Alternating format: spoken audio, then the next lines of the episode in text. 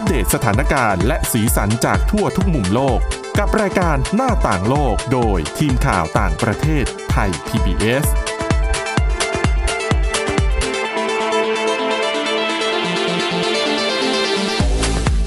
ดีครับต้อนรับคุณผู้ฟังสู่รายการหน้าต่างโลกกับทีมข่าวต่างประเทศไทย PBS นะครับ วันนี้อยู่กับคุณกรีนจิรวัตรมาสุขและผมก้าวพงศธรสุขพงศ์ครับ ครับผม สวัสดีครับ วันนี้มีหลากหลายเรื่องราวนำมาฝากคุณผู้ฟังกันนะครับ มีทั้งเรื่องของผลการทดสอบวัคซีน ไม่ว่าจะเป็น a s t r a z เซ e c a กับ p ฟเซอร์เขามีการนำเอาวัคซีน 2 ตัวนี้มาทดสอบร่วมกัน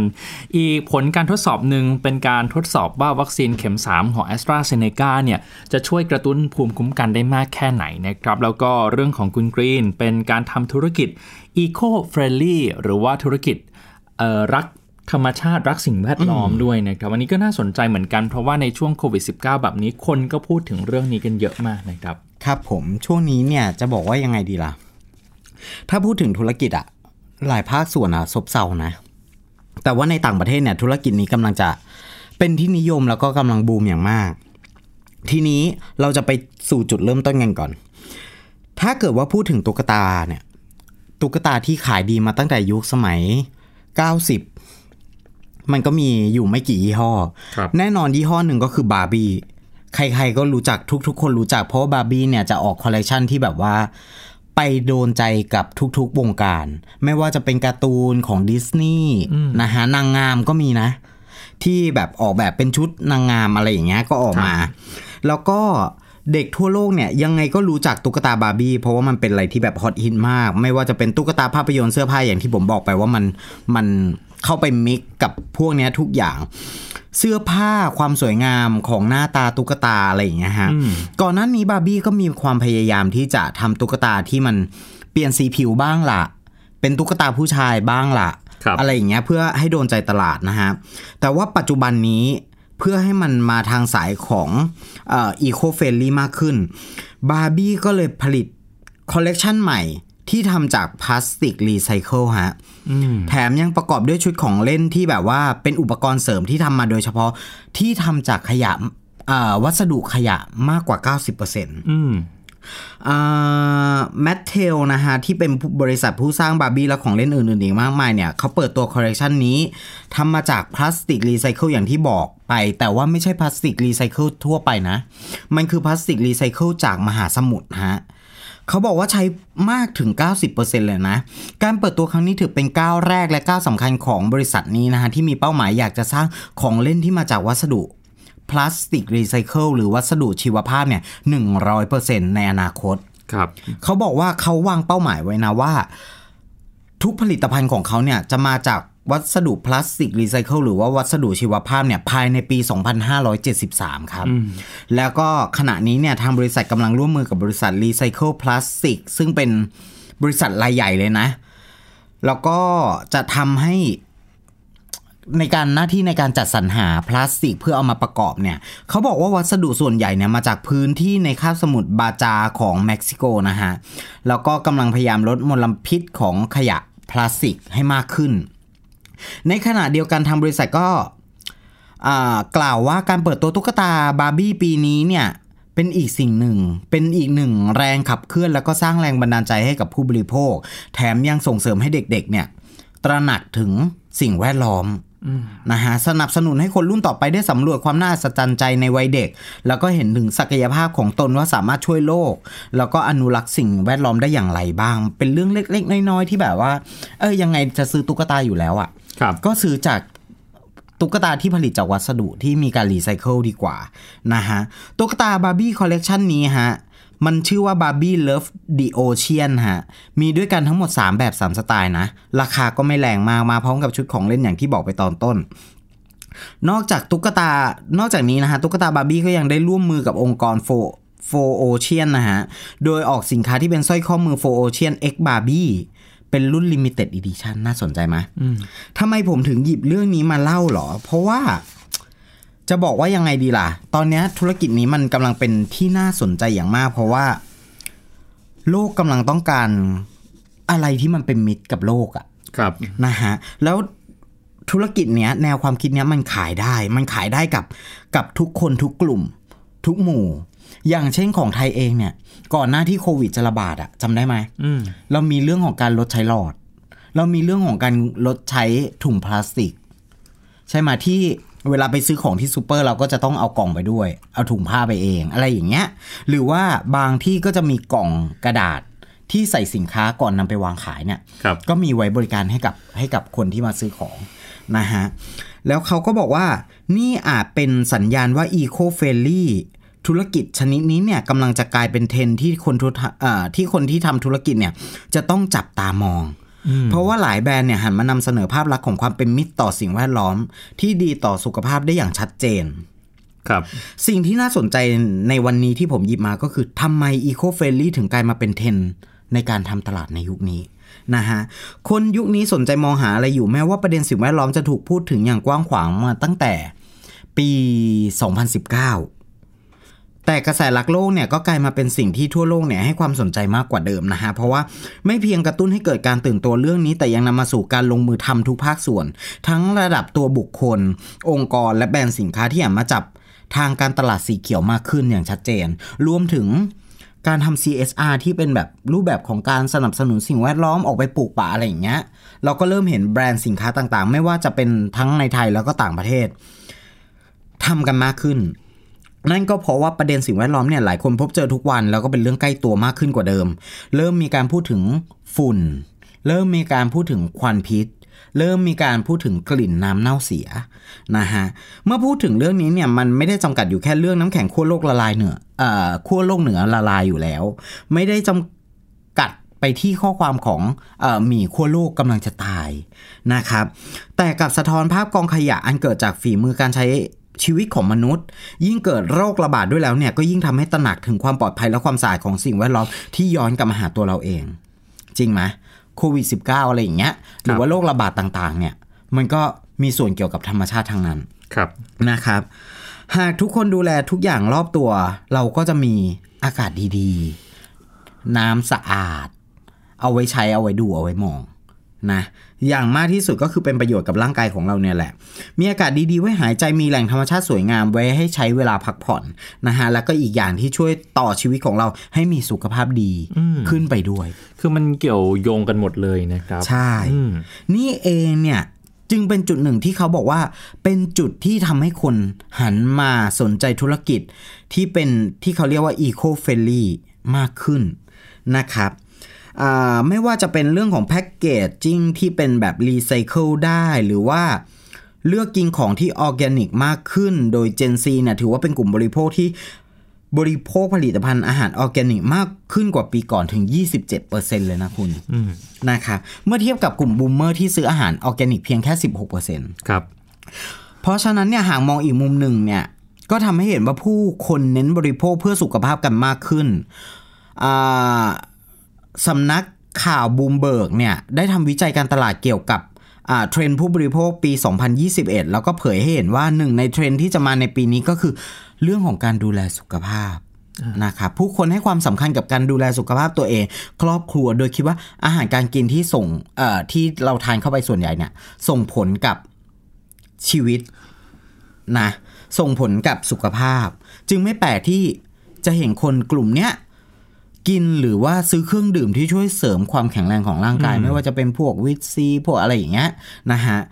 เสาะหาวัตถุดิบหรือวิธีการกินที่คิดว่ากินแล้วได้ประโยชน์ที่สุด รวมถึงเลี่ยงการใช้ผลิตภัณฑ์ที่มีส่วนผสมของสารเคมี คืออะคุณอันเนี้ยพูดอันเนี้ยก่มันมันส่งผลมาสักระยะใหญ่ๆแล้วอะคผรับลิตภัณฑ์ที่มีสารเคมีอย่างเงี้ย มันก็จะถูกประทับตาไว้ ใช่อ่าทำให้เราเวลาเราเปรียบเทียบแบรนด์เวลาเราจะซื้อของอย่างหนึ่งเนี่ย เราก็จะเลือกที่มันธรรมชาติมากที่สุด อีกอย่างหนึ่งนะคุณกรีนที่สังเกตเห็นตอนนี้ ร้านอาหารหลายร้านเองก็หันมาทำอาหารประเภท plant based กันครับมากผมขึ้นด้วยนะครับ ก็คือเหมือนทำมาจาก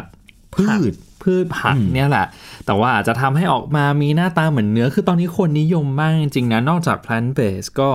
มีเรื่องของการทำอาหารที่ดีต่อสุขภาพอย่างที่คุณกรีนพูดไป ตอนนี้ก็มีหลากหลายวิธีที่ทำนะครับ เราก็จะเห็นธุรกิจประเภทเนี้ยเพิ่มมากขึ้นด้วย พูดถึง plant-based เนี่ยเอ่อเราเห็นชัดๆเลย แบรนด์หนึ่ง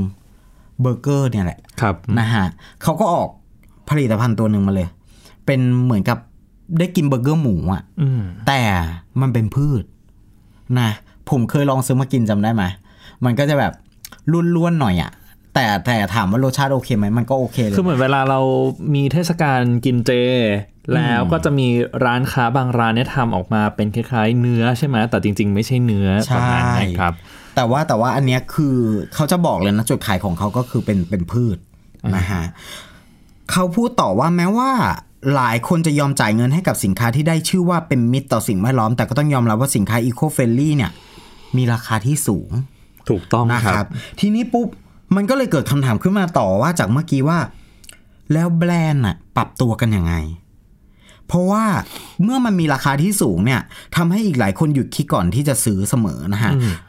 เหมือนกับว่าอย่างที่จะได้เห็นเสมอจากกลุ่มผู้บริโภคในประเทศเกาหลีใต้รัสเซียเนเธอร์แลนด์ญี่ปุ่นอิสราเอลหรือว่าฮ่องกงเนี่ย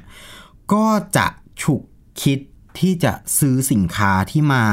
ที่เป็นแบรนด์ของแบบประเภทของ Eco f r i e n d l y กลุ่มผู้บริโภคในไทยเนี่ยก็ให้ความสำคัญกับคุณค่าเหมือนกันนะ แล้วก็ความคุ้มค่าเมื่อจะซื้อของสักหนึ่งอย่าง กลุ่มคนพวกนี้ที่ผมพูดมาที่ประเทศอ่าที่ผมพูดมาข้างต้นเนี่ยเขาบอกว่าจะเน้นเก็บเงินมากกว่า เพราะว่ามีแนวคิดว่า การเผชิญวิกฤตทางเศรษฐกิจจากโรคระบาดครั้งนี้มันรุนแรง เพราะฉะนั้นการทำธุรกิจเนี่ยแบรนด์ก็จะต้องมีการปรับตัวมาก แบรนด์จึงจะต้องกลับไปตีโจทย์ให้แต่ว่าจะทำให้สินค้าของตัวเองเนี่ยที่เป็น eco friendly เนี่ยทำยังไงให้คนเนี่ยรู้สึกว่าคุ้มค่าที่จะซื้อ แล้วเขาจะกล้าหยิบของเรา เราจึงจะเห็นวิธีการทำการตลาดสีเขียวช่วงนี้ที่มีกิมมิคมากขึ้น เริ่มจากคอนเซปต์ที่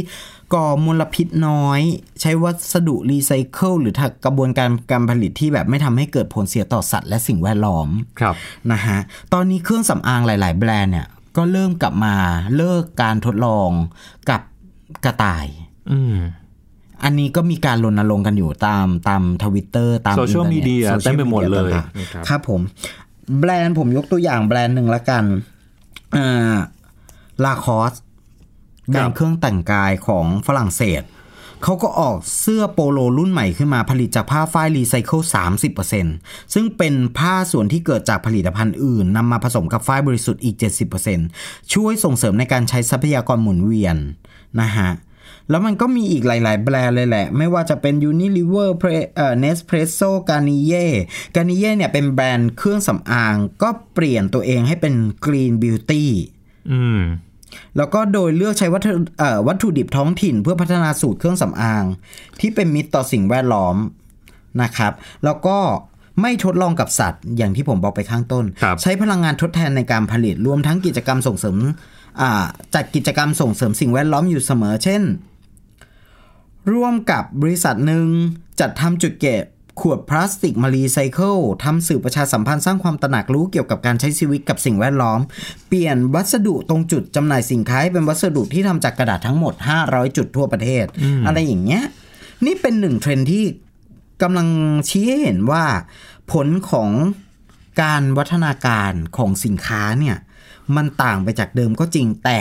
แบรนด์สามารถปรับตัวให้อยู่ได้ สร้างมูลค่าของตัวเองได้นะฮะมันสอดคล้องกับการตระหนักรู้ของลูกค้าครับการตระหนักรู้ของประชาชน มันถึงเรียกว่าการตลาดสีเขียวหรือว่าเทรนด์ eco-friendly อืมนอกจากนี้เนี่ยนะเทรนด์ eco-friendly เนี่ยยังทำให้เห็นว่าแบรนด์ที่ออกมา take action ในฐานะผู้ที่มีส่วนร่วมรับผิดชอบต่อสังคมมากขึ้นเนี่ย แน่นอนว่าแบรนด์จะได้ รับการรักษาฐานลูกค้าเดิม อืมเนื่องจากตอนเนี้ยทั้งภาครัฐทั้งเอกชนพยายามกระตุ้นกระตุ้นกระตุ้นอย่างมากให้รักษาสิ่งแวดล้อมนะฮะเพราะฉะนั้นเนี่ย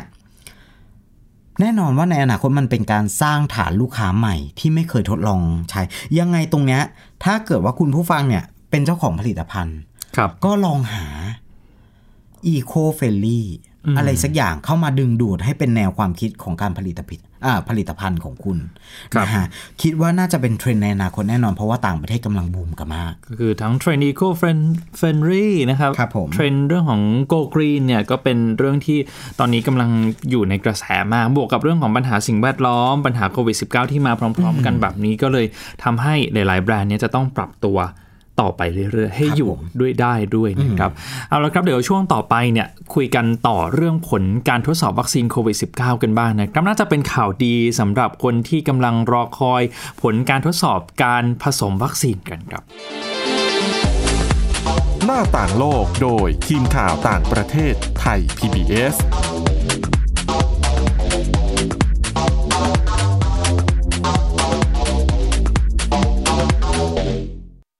ค่ฟัง ความคิดก็ดังขึ้น เต็มอิ่งทั้งความรู้และความสนุกกับไทย PBS Podcast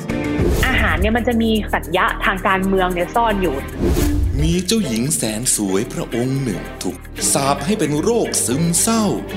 คำนี้มันมีความหมายมากคำว่า winter of something เนี่ยฤดูหนาวของอะไรก็ตามเนี่ยมันจะมีเหตุการณ์ในประวัติศาสตร์ที่มันจะถูกใช้คำว่า winter เนี่ยตลอดเวลา ทางการจีนออกมาเปิดเผยนะคะว่าประชาชนที่เป็นผู้ใหญ่ประมาณครึ่งหนึ่งของทั้งประเทศอะมีน้ำหนักเกินแล้วก็เป็นโรคอ้วน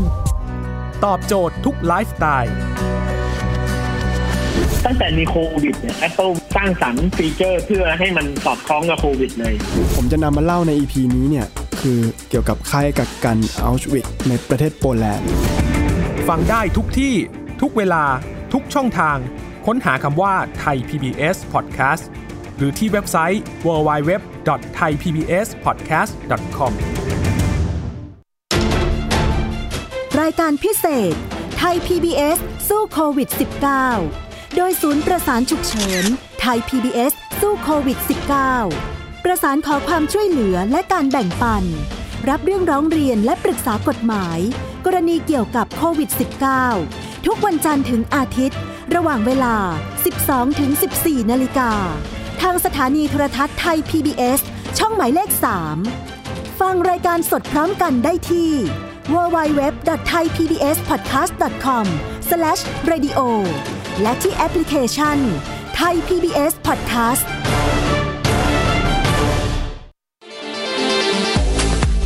หน้าต่างโลกโดยทีมข่าวต่างประเทศไทย PBS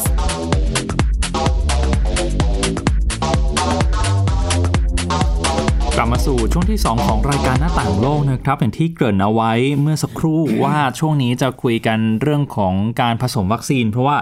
จริง ๆ มันมีการพูดถึงมาหลายเดือนแล้วเหมือนกันนะคุณกรีน แต่ว่าครับผมตอนเนี้ยมันมีผลการทดสอบที่น่าสนใจของมหาวิทยาลัยออกซฟอร์ดนะครับ เป็นข่าวเกี่ยวกับนักวิจัยอังกฤษได้เผยผลการฉีดวัคซีนแบบผสมผสาน ระหว่าง AstraZeneca และไฟเซอร์ หลังจากเสร็จสิ้นการทดลองเบื้องต้นนะครับ เป็นข่าวที่มาจากสำนักข่าว BBC แล้วก็รอยเตอร์ครับเขารายงานผลการทดสอบการใช้วัคซีนต่างยี่ห้อ ที่ดำเนินการโดยกลุ่ม Oxford Vaccine Group ภายใต้การสนับสนุนของรัฐบาลอังกฤษนะครับเขานำเอาวัคซีนป้องกันโควิด -19 ของ a s t r a z เซ e c a และ Pfizer เนี่ยมาฉีดให้กลุ่มตัวอย่างทั้งหมด 800 กว่าคนเป็นผู้ที่มีอายุ 50 ปีขึ้นไปนะครับ คือการทดลองในครั้งนี้ จะเปรียบเทียบประสิทธิภาพของการใช้วัคซีนเป็น 4 รูปแบบด้วยกัน แต่ละโดสก็จะฉีดห่างกัน 4 สัปดาห์นะครับ รูปแบบที่ 1 ก็คือ AstraZeneca 2 โดส รูปแบบที่ 2 คือ Pfizer 2โดส รูปแบบที่ 3 คือฉีด AstraZeneca และตามด้วย Pfizer และรูปแบบทีสี่4 ก็คือฉีด Pfizer แล้วตามด้วย AstraZeneca ครับ ผลเนี่ยปรากฏว่าการฉีดวัคซีน AstraZeneca ก่อน แล้วตามด้วยไฟเซอร์ก็คือรูปแบบที่3เนี่ยทำให้เกิดแอนติบอดีและการตอบสนองของ T เซลล์ดีกว่าการฉีดแบบไฟเซอร์แล้วตามด้วย AstraZeneca นะครับ และการฉีดวัคซีนต่างยี่ห้อทั้ง 2 แบบนี้ ก็สามารถสร้างแอนติบอดีได้มากกว่าการฉีด AstraZeneca 2โดสด้วยขณะที่การฉีดวัคซีนไฟเซอร์ 2 โดสทำให้เกิดการตอบสนองของแอนติบอดีในระดับสูงที่สุด และการฉีดแบบ AstraZeneca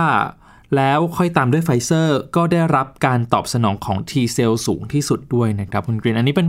ผลการทดสอบแรกที่น่าจะเป็นข่าวดีสำหรับประเทศที่มีทั้ง AstraZeneca และไฟเซอร์แล้ว ครับผม หรือบางประเทศก็กำลังจะสั่งซื้อเข้ามาเอ้ยรู้เลยประเทศ หลาย ๆ ประเทศนะครับก็คือน่าจะเป็นตัวเลือกที่ดีในอนาคตในการสร้างภูมิคุ้มกัน เพราะว่าแน่นอนแหละตอนนี้ปัญหา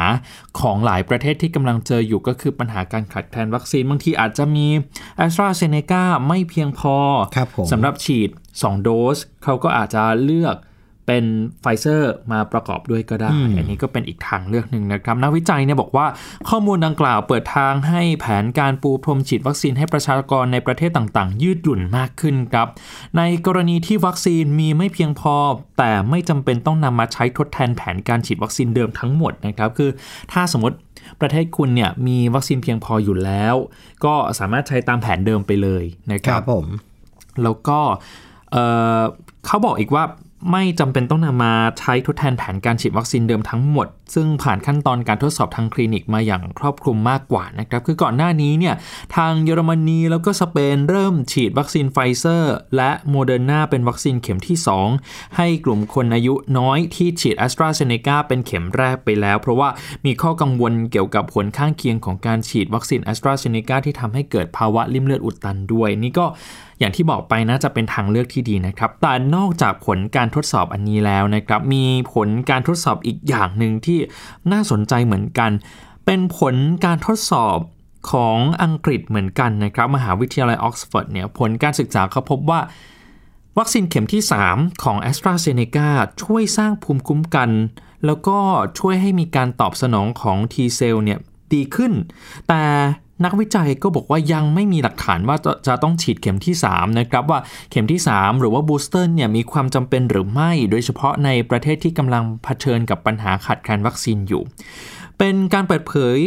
จากมหาวิทยาลัยออกซฟอร์ดนะครับ อย่างที่บอกไปก็คือพบว่าวัคซีนเข็มที่ 3 ของ AstraZeneca ช่วยเพิ่มแอนติบอดีและการตอบสนองของ T เซลล์ขณะที่วัคซีนเข็มที่ 2 เนี่ย ปกติเราฉีดเอ่อ ห่างจากเข็มแรกประมาณ 12 สัปดาห์ก็คือดีที่สุดถูกไหมคุณครับกรีนผมแต่ว่าตอนนี้เขาลองฉีดวัคซีนเข็มที่ 2 ห่างออกไปจากเข็มแรก 45 สัปดาห์นะครับอ่าแล้วเขาก็พบว่าการฉีดแบบนี้ช่วยเพิ่มภูมิคุ้มกันด้วยเช่นเดียวกัน รัฐบาลอังกฤษ บอกว่ากำลังดูแนวทางในการฉีดเข็มกระตุ้นภูมิ ในช่วงฤดูใบไม้ร่วงนี้นะครับ หลังจาก 3 ใน 5 ของประชากรวัยผู้ใหญ่เนี่ยได้รับวัคซีนครบทั้ง 2 โดสไปแล้วแต่พออกลุ่มวัคซีนหรือว่า Oxford Vaccine Group เองก็บอกว่าขณะนี้ยังวัคซีนเนี่ยสามารถป้องกันเชื้อกลายพันธุ์สายพันธุ์ต่าง ๆ ได้อยู่ เพราะฉะนั้นการฉีดเข็มที่ 3 จึงอาจจะยังไม่จำเป็นในช่วงเวลานี้นะครับ ซึ่ง ครับผม ผลการศึกษาเนี่ยก็น่าจะช่วยตอบคำถามได้ ถึงความเอ่อมีประสิทธิภาพของวัคซีนแอสตราเซเนกาอืมด้วย ก่อนหน้านี้เราอาจจะมองว่าวัคซีนแอสตราเซเนกาจะด้อยกว่าวัคซีนชนิด mRNA นะครับ แต่ว่าผลการศึกษานี้ก็อาจจะช่วยให้คลายความกังวลไปได้ ซึ่งผลการศึกษานี้เนี่ยเขาทดลองกับ กลุ่มอาสาสมัครนะครับ 30 คนก็คือเป็นกลุ่มคนที่ได้รับวัคซีนเข็มที่ 2 ห่างจากเข็มแรก 45 สัปดาห์ ส่วนอีก 90 คนคือคนที่ได้รับเข็มที่3นะครับทั้งหมดเนี่ยเป็นคนที่มีอายุต่ำกว่า 55 ปี ซึ่งเรื่องนี้ก็มีความคิดเห็นจากดรอนันต์จงแก้ววัฒนา ผู้เชี่ยวชาญด้านไวรัสวิทยาจาก สวทช เหมือนกันนะครับ คือ โอเคแหละ การฉีดเข็ม 3 แบบนี้ก็ น่าจะเป็นเรื่องที่ดีในอนาคตนะครับ รวมถึงการฉีดห่างจากเข็มแรก 45 สัปดาห์ด้วย แต่ว่าดรอนันต์ก็มองว่าประเด็น a s t r a z เซ e c a เข็มแรกเนี่ย มันก็ไม่ค่อยมีประสิทธิภาพกับการป้องกันการติดเชื้อไวรัสกลายพันธุ์ เช่นเดลต้าหรือว่าเบต้าได้ดีเท่าที่ควร ถ้าให้รอเข็ม 2 ไปอีก 45 สัปดาห์หรือว่า 315 วันเนี่ย ดรอนันต์มองว่าคงจะติดไวรัสจากธรรมชาติ แล้วก็ได้ไวรัสจากธรรมชาติเป็นตัวบูสต์แทนซะก่อนนะครับ เพราะว่าโจทย์ตอนนี้ก็คือทำยังไงให้ฉีดได้ไวมากกว่า ซึ่งทางมหาวิทยาลัยออกซฟอร์ดเองก็ยังแก้ปัญหานี้ไม่ได้ด้วยวัคซีนที่มีในปัจจุบันครับแต่ว่าตอนนี้เนี่ยเขาเองก็พยายามที่จะทำการทดสอบตัวบูสเตอร์หรือว่าเข็มที่ 3 ที่พัฒนาขึ้นมา เพื่อรับมือกับสายพันธุ์เบต้าโดยเฉพาะด้วยนะครับจริงๆ สายพันธุ์กลายพันธุ์เหล่านี้เนี่ยก็จริง ๆ ไม่ใช่แค่เบต้าหรือว่าแอฟริกาใต้ที่น่ากังวลเท่านั้น เพราะ เดลต้าหรือว่าสายพันธุ์อินเดียเองก็น่ากังวลไม่แพ้กัน แล้วก็เป็นอีกหนึ่งโจทย์ใหญ่ของนักวิทยาศาสตร์ นักไวรัสวิทยา แล้วก็กลุ่มคนที่กำลังพัฒนาวัคซีนทั่วโลกด้วยเหมือนกันนะครับอืมอืมเป็นเรื่องที่น่าสนใจและต้องน่าติดตามต่อไปเดี๋ยวสัปดาห์หน้าเนี่ยจะมาเล่าเรื่องของสายพันธุ์เบต้าที่เข้าไปป่วนในหมู่เกาะเซเชลส์แม้ว่าเขาจะฉีดวัคซีนเกินครึ่งของจำนวนประชากรแล้วด้วยนะครับเอาละครับคุณผู้ฟังที่อยากจะติดตามฟังประเด็นย้อนหลังสามารถติดตามได้ในพอดแคสต์นะครับ search ชื่อรายการหน้าต่างโลโลก แล้วก็เลือกประเด็นที่สนใจได้เลยสำหรับวันนี้หมดเวลาแล้วครับคุณกรีนจิราวัตรมาสุขและผมก้าวพงศธรสุขพงศ์ลาไปก่อน สวัสดีครับ สวัสดีครับ Thai PBS podcast. View the world via the voice.